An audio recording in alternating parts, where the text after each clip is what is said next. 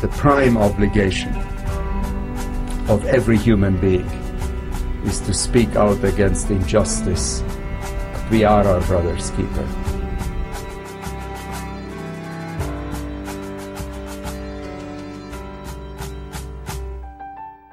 You're listening to The Keeper, brought to you by the Lantos Foundation for Human Rights and Justice. I'm Katrina Lantos Swett. Thank you for joining us for episode four of our Solidarity Sabbath season on anti Semitism.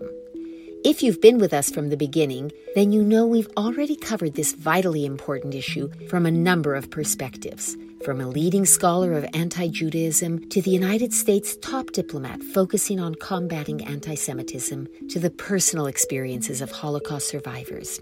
If you haven't heard the first three episodes, I encourage you to go back and have a listen. Today, we're going to take a deeper look at one area where anti Semitism, and really hate of all forms, is spreading in alarming ways. We've already touched briefly on this particular topic. We have to unlock this vexing policy challenge of dealing with not only anti Semitism, but mind you, all kinds of hate that are spreading like wildfire on the internet. That quote comes from our interview with Elan Carr, the U.S. Special Envoy to monitor and combat anti Semitism. Today, we'll hear from Yigal Carmon, president and co founder of the Middle East Media Research Institute, or MEMRI. If one wants to know what's happening to mend the situation, he has to know what is said. And to know means the media that gives you the present, the school books that gives you the future, what is taught now to children will surface in 20 years in action, and of course, in the religious institutions. For more than two decades, MEMRI has done groundbreaking work researching the most disturbing examples of extreme anti Semitism and Holocaust denial in the Arabic, Farsi, and Urdu speaking world. MEMRI painstakingly translates these materials into English and several other Western languages, covering everything from media reports to textbooks to religious sermons. It shares these translations, along with sophisticated analysis of trends, with policymakers and the media to help them better understand what exactly is happening around the world. As Mr. Carmon describes it, MEMRI bridges a language gap between the West and the Middle East and South Asia. Usually, when you say the word bridging, it's perceived as positive. But when there are two wide gaps and the other side doesn't share the same values, the same ideas, the same understanding about human lives and their importance, it turns to be a very painful thing. It turns to be exposure.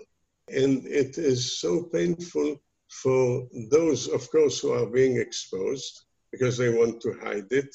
It's difficult also for those who are being deceived and they don't want to see it I remember a case, a, an imam in New York of the 96th Street Mosque. He was the smiling face of Islam in New York. And he goes to Egypt and he goes on a tirade of anti American, of course, anti Jewish. Jewish and American doctors are killing Arab babies in hospitals in New York. And then we publish it, and he never came back. But many in America, they didn't want to believe it. They blamed us that we made it up. We made it up. An interview in the Al Azhar University publication. He never came back and he admitted to what he did. But this is so tough on people when this bridging becomes uh, actually exposure of the bad side of it. With its decades of experience, MEMRI has uncovered countless examples of violent anti Semitism throughout many parts of the world. But recently, Mr. Carmon and the researchers at MEMRI have turned their attention to what you heard Special Envoy Carr call a vexing policy problem. What concerns me is the internet. These are the highways of hate of all sorts murderous hate of all kinds, anti-Semitic, white of all kinds, everybody against everybody. Yigal Carmon's concern is not misplaced. The Lantos Foundation collaborated with MEMRI on a 2019 report titled The Hater Next Door Online Incitement Against Minorities in America. It offers a bleak snapshot in time of online activity from November 2018 through February 2019.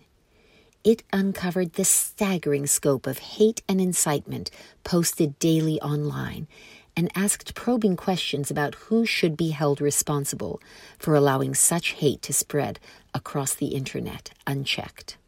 The internet is blessing to society, just like the nuclear energy. We cannot imagine how much uh, blessing it brought to society. Nuclear, from medical treatment to energy, but like nuclear energy, it has in it dangers, structures that if they are not supervised and if nothing is done to protect from nuclear energy that runs wild or from open internet the runs wild, it becomes a horrible situation. And this is what happened with the internet.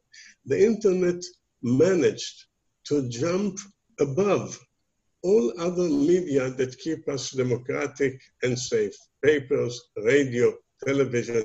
We were very uh, democratic with them, right? There was no problem of democracy because we lacked something there. And these had limitations on their activity by the fact that they could be sued if they misreport. There comes the internet, beginning with Facebook. With those 18 words of Article 230 of the Decency Communication Act of 96, they are above the laws of anything that democratic countries took upon themselves. And they became the highways of hate. Those highways of hate extend beyond anti Semitism on the internet. We find vicious hatred and incitement by Nazis, white supremacists, fascists, and racists against many minority groups, including Jews, Muslims, people of color, the LGBTQ community, feminists, and others. One cannot imagine the development of the global jihadist movement without the internet, and the same with the white supremacists and the same with anti Semitism. So much of the worst and most venomous hatred in our world today originates from and takes hold because of the Internet. And MEMRI's research demonstrates a twisted intersectionality on the Internet as well, where hate filled groups sometimes support minority groups that they would usually attack because of a shared hatred of a third minority group. As the president of MEMRI explains, this hatred can spread and grow unchecked, largely thanks to the protection provided to tech giants such as Google and Facebook in Section 230 of the Communications Decency Act. This short section reads, and I quote, No provider or user of an interactive computer service shall be treated as the publisher or speaker of any information provided by another information content provider. In essence, these short lines give tech companies cover, preventing anyone from suing them over the violent hate speech that is found all over social media platforms and other websites. American political figures on both sides of the aisle recognize deep problems with Section 230 and have called to amend the Communications Decency Act. In May of this year, President Trump took on Section 230 directly. After he tweeted 51,000 times, this week Twitter began fact checking and hiding some of his tweets. The president began railing on Twitter, quote, revoke 230. The president went on to sign an executive order on social media. My executive order calls for new regulations under Section 230 of the Communications Decency Act to make it that social media companies that engage in censoring or any political conduct will not be able to keep their liability shield. That's a big deal. They have a shield. They can do what they want. They have a shield. They're not going to have that shield.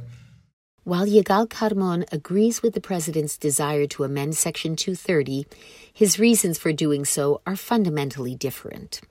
I would be much happier if he had done it a while ago when it had to do with shooting in synagogues out of hate or in mosques or in churches when it had to do with pedophilic crimes. That was the time to stop. The internet can be both a highway of hope, but equally a highway to hell.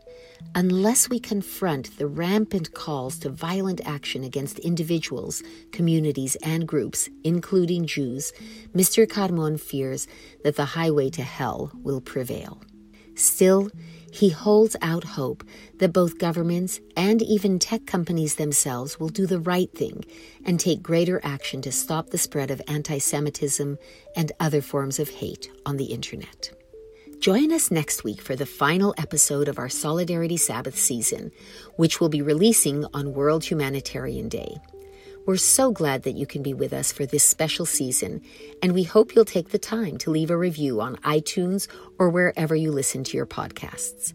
I'm Katrina Lantos Swett, and thank you for listening to The Keeper. This episode of The Keeper was produced and recorded by the Lantos Foundation for Human Rights and Justice. To support our work, and for more information on today's topic, visit us at www.lantosfoundation.org.